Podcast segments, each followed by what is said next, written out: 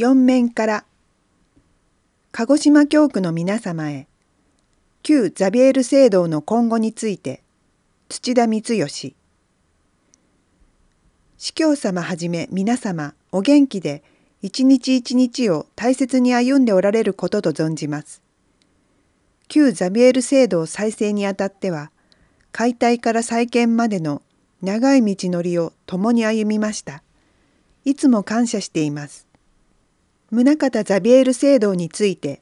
宗教法人カトリック福岡市教区代表役員阿部谷司教様から直接返事をいただきました。最後の一行を記します。決議これまでの結論と同じく教区として受け入れることはしない10月9日付とありました。これまでの結論と同じくとありますのは福岡教区から御受難修道会にすでに伝えられていたことを意味します。私は8月21日金曜に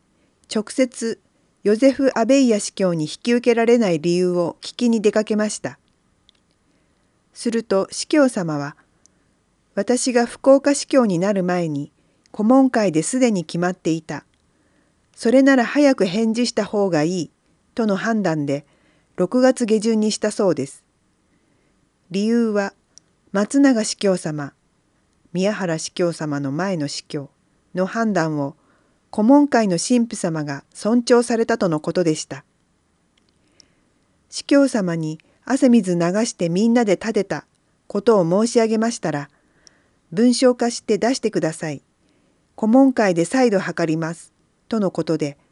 8月27日に持参しましたがその結果が先に記した通りです。御受難修道会では12月末に福岡木葬の家の営業を終了します。しかし宗像修道院は残ります。方針として宗像修道院から道会本部へ聖堂の管轄が移ります。聖堂は美しい姿で広々とした森に立っています。将来きっと宗像で福音宣教の役割を担うことでしょう。聖堂にはご聖体が安置され、宗像福音の会の方々約20人が二足のわらじ、一足は自分たちの小教区を履いて、ミサに参加し守っています。聖堂は旧鹿児島カテドラルザビエル記念聖堂です。みんなで大切にしていきましょう。またお便りします。11月6日木受話器の向こうから3傾聴の大切さ内田京子電話相談室の前の壁に喜ぶ者と一緒に喜び、泣く者と一緒に泣きなさいとの聖書の言葉がかかっています。それを見ながら今日も相談者の電話にしっかり耳を傾け、お話を聞けますようにと祈りながら電話に向かいます。20年前、カウンセリング養成講座を受講し、先生方に人に寄り添い共感することがいかに大切かを教えていただき目が覚めるような思いでした。それまで日常生活の中で何といい加減に人の話を聞いていたかに気づきよりよく生きる上で大切で貴重なお話を子育て時代に聞いていたらもっと良い母親になれただろうと悔やむばかりでした。相談員になり電話をくださる方のお話を尊重し深く聞き共感し寄り添うことで初めは激しい口調や涙声だった方が徐々に穏やかになったり笑い声を立てたりまた自分で問題解決の糸口を見つけていかれる様子を幾度となく経験し傾聴共感寄り添うことがいかに人の心を和ませるかを感じています。長い年月の間には家族や親しき友との別れ体調不良などあり、自分が健全でないとしっかり受け止められないと休んだこともたびたびで、相談員としてはゆっくり少しずつの歩みです。苦しむ方の支えにとの思いで始めた相談員ですが、傾聴、理解しようとする習慣を身につけるよう心がけたことは、私の生き方に多くの幸いをもたらしてくれました。素晴らしい講座と電話をくださる方々すべてに感謝しています。これからも一つ一つの電話を大切に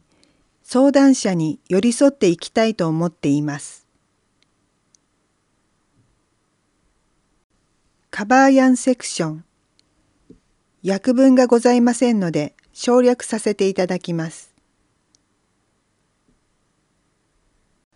お原祭りに参加しました。コロナ禍で縮小された今年の第69回お原祭り11月3日に主催者から参加依頼を受け、京区のお祭り好き20人ほどが踊り連に加わった。一行は鹿児島の繁華街をお揃いのハッピに身を包み、カトリック教会ここにあり、とばかりに元気に踊り歩いた。写真は名物花電車の前での記念撮影。写真があります。写真の説明。花電車の前で記念撮影の様子です。説明終わり。信者の本棚。教皇フランシスコのパンデミック後の選択。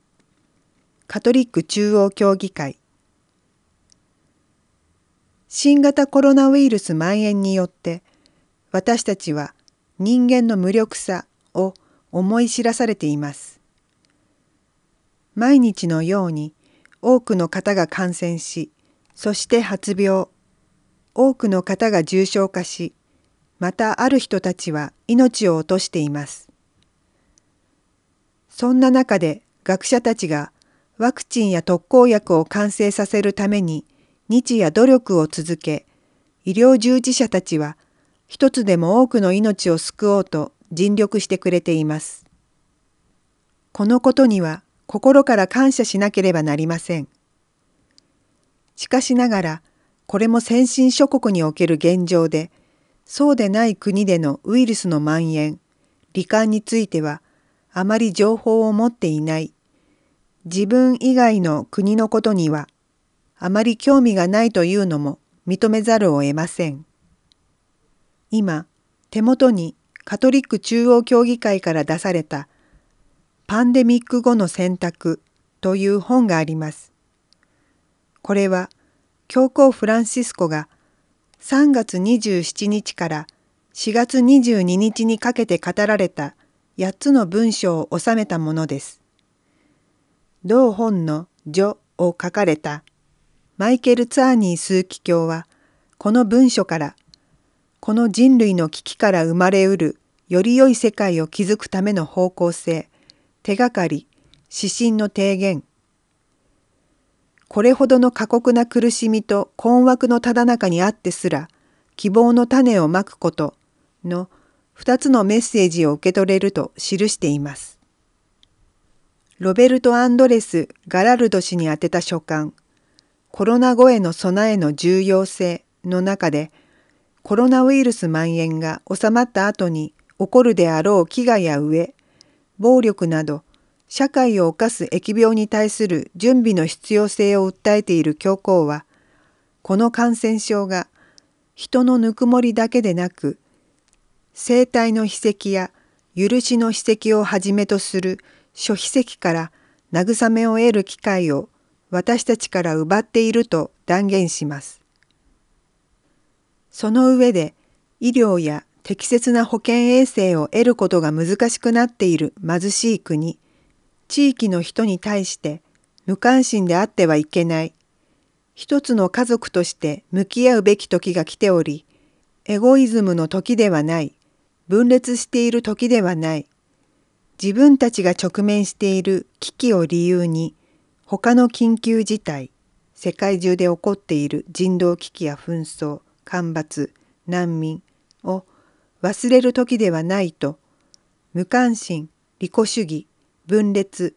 忘却、どれも今は聞きたくないと訴えます。コロナウイルスより悪質なエゴイズムというウイルスに侵されないよう、神と共にいるという新しい生き方を選択しようと訴えます。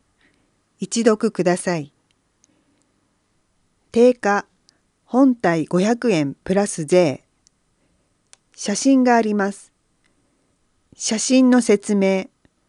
この本の表紙の写真です。説明終わり。お知らせです。ザビエル制度再生に貢献された方々の追悼ミサ。日時12月3日木曜11時から。場所福岡木葬の家ザビエル聖堂。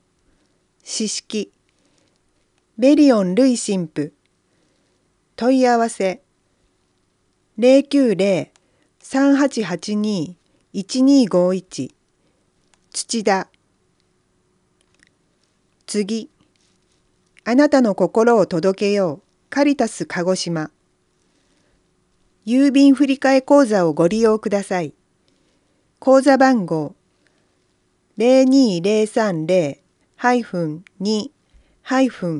8359加入者名。カトリック鹿児島市教区。通信欄にカリタス鹿児島と明記してください。次、教会と社会をつなぐ耳、鹿児島希望の電話、電話099-223-3399月曜日から金曜日、9時から16時、20時から23時、お知らせでした。以上で鹿児島カトリック教区法第651号2020年12月号を終わります。翻訳は聖イグナチオ教会翻訳サービスでした。